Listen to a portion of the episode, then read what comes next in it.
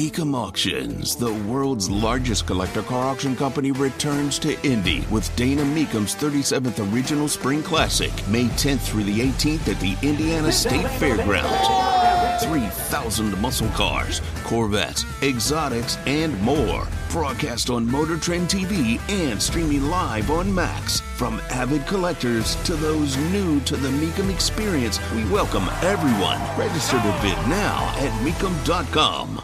The indictment, in my view, is a failed experiment in government abuse. This is abuse from the Department of Justice towards President Trump. That is different than whether or not we think, you think, I think, separately, individually, together, that Trump was wrong for things that took place leading up to January 6, 2021. Wrong the way he handled losing the election. Wrong for the way he questioned the election results, not necessarily questioning them in general wrong for things, uh, way he handled things that happened on that day. That stuff you can think and we can agree and disagree, and that's fine. Calling it criminal is a whole different conversation now, isn't it? Calling it criminal, being able to meet that threshold, well, that's a whole different thing than, let's say, impeachment. My argument has been time and again uh, that this indictment looks like trying to get a redo on impeachment. We couldn't get them this way, so we'll try and get them that way. But that's not what our justice system is for. So it doesn't matter whether you like Trump. With all due respect, I don't actually care. What I care about is that we have a rule of law that gets followed. And it doesn't seem to me, or many people who are laymen, uh, that the indictment from the special counsel, Jack Smith, these four counts regarding January 6th, are about the rule of law. It seems more about the rule of emotion. Tony Katz, Tony Katz today. Find everything at tonykatz.com. Let me bring in William Jacobson, Cornell law professor, the mind behind legalinsurrection.com. Uh, um, now, you you've been doing a lot on this subject. And when this first broke, I reached out to you. You were traveling. I didn't get a chance uh, to talk to you, and it killed me, William. It just killed me. Uh, but you were on a on a, uh, a show yesterday where you asked the question, "What is the crime?" Now, you're a Cornell law professor. Uh, you run legalinsurrection.com. The law is is a large part of your life and engaged in it. I have people like William Barr, the former attorney general, saying this, sir. Which is what Trump's attorneys are saying. And they're also saying that he was just exercising his First Amendment uh, right here. Do you think that's a valid argument in your view? No, I really don't think that's a valid argument because, you know, as the indictment says, you know, he, he they're, they're not attacking his First Amendment right. Uh, he can say whatever he wants. He can even lie. He can even tell people that uh, that uh, the the election was was stolen when he when he knew better, but. Uh, that does not protect you from entering into a conspiracy. All conspiracies involve speech, and all fraud involves speech. So, uh, you know, you, free speech doesn't give you the right to engage in a fraudulent conspiracy. So, if, if I listen to the attorney general there, the former attorney general, he's kind of declaring this as it was a conspiracy. So he's saying, therefore, there is a crime.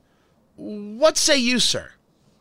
Well, it has to be a conspiracy to commit a crime. I mean, people conspire all the time to do lawful things. They get together, they organize, uh, they, you know, have rallies, they do other things. So merely conspiring with other people is not a crime. It has to be a conspiracy to do a crime, to commit a crime. And that's what I'm wondering is what is the crime here?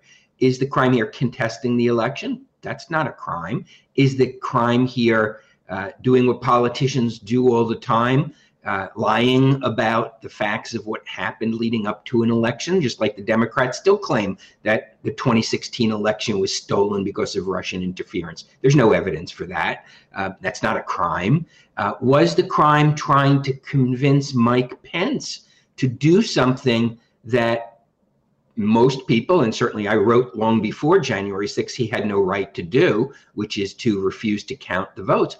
But there's an argument there. So he's trying to convince an elected official to do something that's, you know, is that a crime? I, I'm not really sure if there was a conspiracy, what they were conspiring to do was a crime. It might have been wrong. It might have been something that goes against our norms. It Right. might be something we object to, but that doesn't make it a crime. and so- and and it's it's weird to be able to to have to have a conversation about there being a difference in those things and and really uh, the the difference between the political world of impeachment and the legal world uh, that we're in with this indictment from uh, Jack Smith the special counsel but something you said on the show and I had brought that up uh, talking to William Jacobson Cornell law professor of legalinsurrection.com uh, that you made a, a, a I think a fascinating observation that if the crime is in and of itself the riot and Donald Trump wasn't in the riot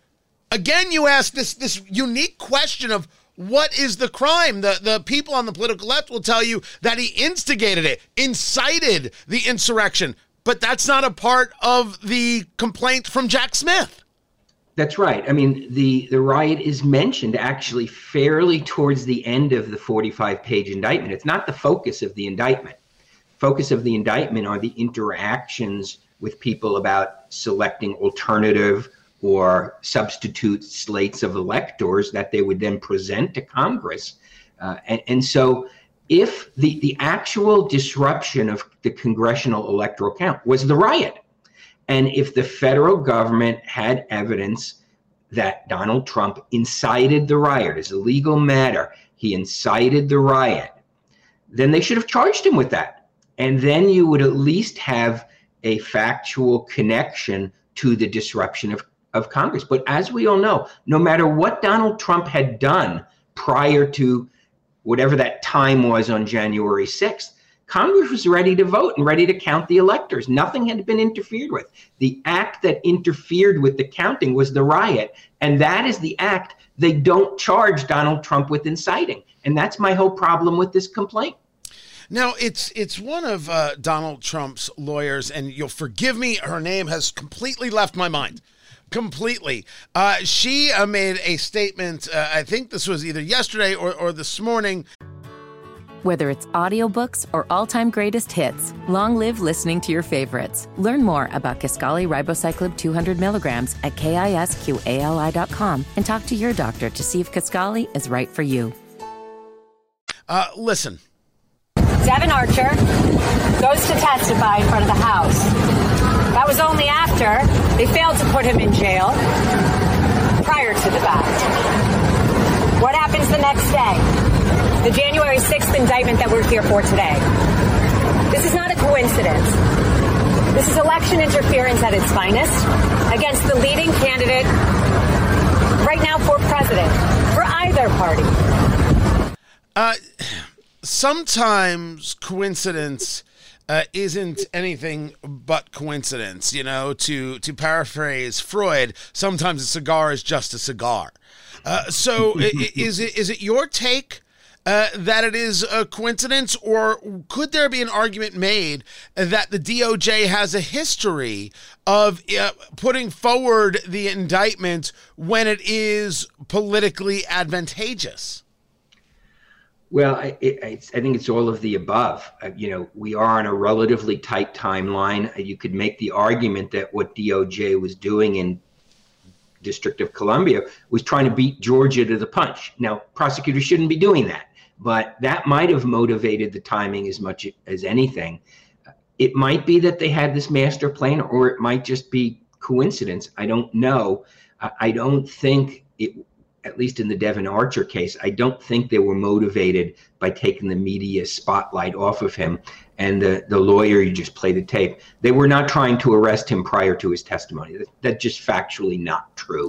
So Uh, oh, wait, on on Devon Archer, there was no Devon Archer, they, they that that didn't take place. true. That's a that's a misconception in the media. not just the well, you know, in the circles that we both run in media. Yes, uh, on the Saturday before he was to testify, the because his appeals had been exhausted on the 25th of July, the prosecution wrote to the judge and said, now that his appeals are exhausted, three days ago, um, please, you know, schedule at your convenience a date you know, for his surrender. It was never arrest him before he testifies on Monday. Well, that's that's not important. It's important to know it's we should really be the important that we be accurate. Okay, A hundred percent. You know, and the and the politics aside, you know, but I don't know if the rollout of this indictment the day after he testified was a political strategy. My feeling is probably not. Uh, you know, people had been speculating for multiple days that the DC indictment's going to drop any day.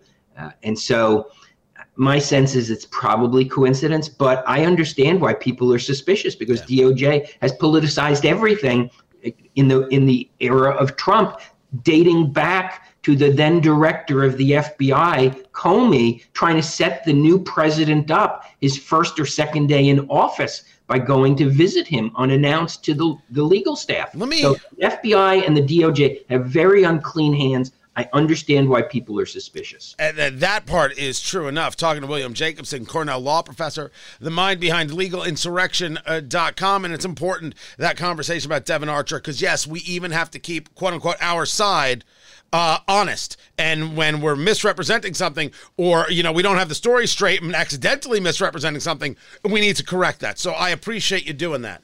Now take me through uh, just uh, a comparison of indictments.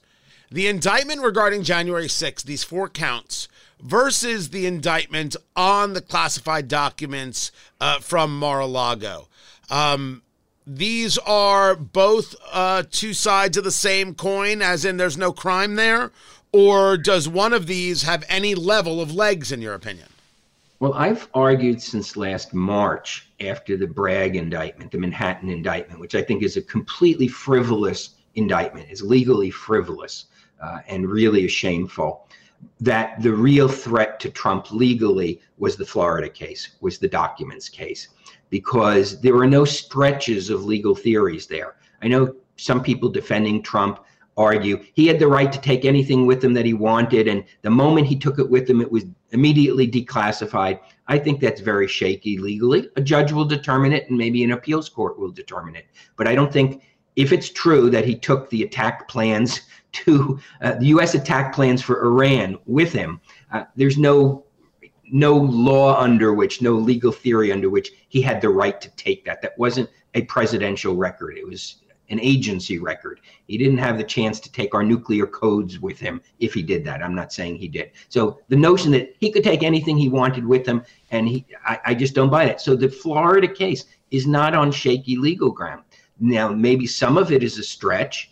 Uh, I think they're going to have to prove the obstruction of justice. You're going to have to prove that if boxes were moved, that Trump was the one who instructed it and that he did it for the purpose of preventing the lawyers from reviewing them. So you'd have to prove that he knew in those boxes were documents the government wanted. So there, there's levels of proof there that, but in concept, it's a fairly understandable case that he had records, they were under subpoena, he didn't turn them back. That that violated multiple whether it's audiobooks or all-time greatest hits, long live listening to your favorites. Learn more about Kisqali Ribociclib 200 milligrams at kisqali.com and talk to your doctor to see if Kisqali is right for you.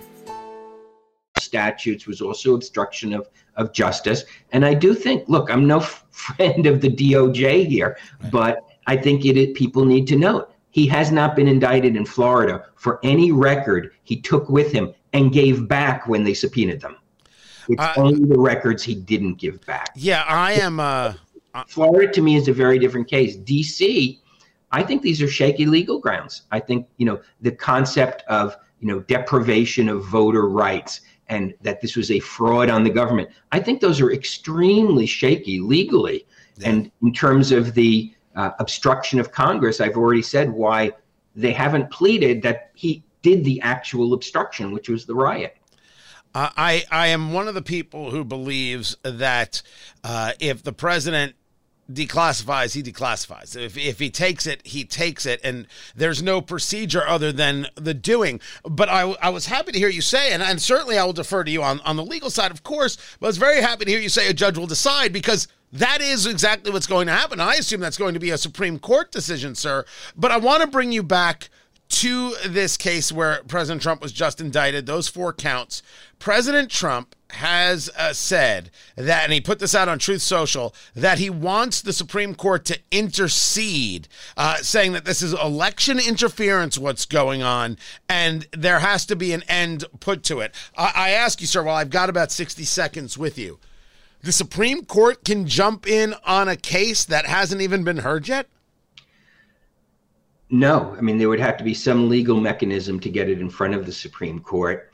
I don't. I think they would. He would have to ask the judges in each case, and he did in Florida and got turned down. The judges in each case to delay this until after the election. Once that's denied, now normally you can't appeal that. Normally you can't go to a, an appeals court or the Supreme Court and nitpick the trial timing or nitpick the evidence. So this would be extraordinary, but this is an extraordinary case would an appeals court and would the Supreme Court decide to get involved in what they normally would not get involved in? Uh, normally, you have to have a judgment, you have to have an appealable order. Scheduling orders are not appealable normally, but you know, I think once he has asked all the judges to delay these things until after the election and they turn him down, he would then have to petition an appeals court and then the Supreme Court. I doubt they would get involved. I, I think that's a real long shot. But this is extraordinary that a presidential candidate, the likely nominee of a party in a presidential year, election year, is under these assault from multiple angles for events that took place long ago. You know, right. Manhattan took place seven years ago. You know, uh, DC took place in 2020 in the very beginning of 2021. Why now? So I don't think the Supreme Court would get involved or an appeals court but you know it, they may this may be the exception that proves the rule well, they didn't hear in the Supreme Court some of the cases regarding uh, the election like I believe they should have. So I will be surprised if they just jump in uh, here. William Jacobson, Cornell Law Professor, legalinsurrection.com. Always appreciate having you. More is coming up. I'm Tony Katz.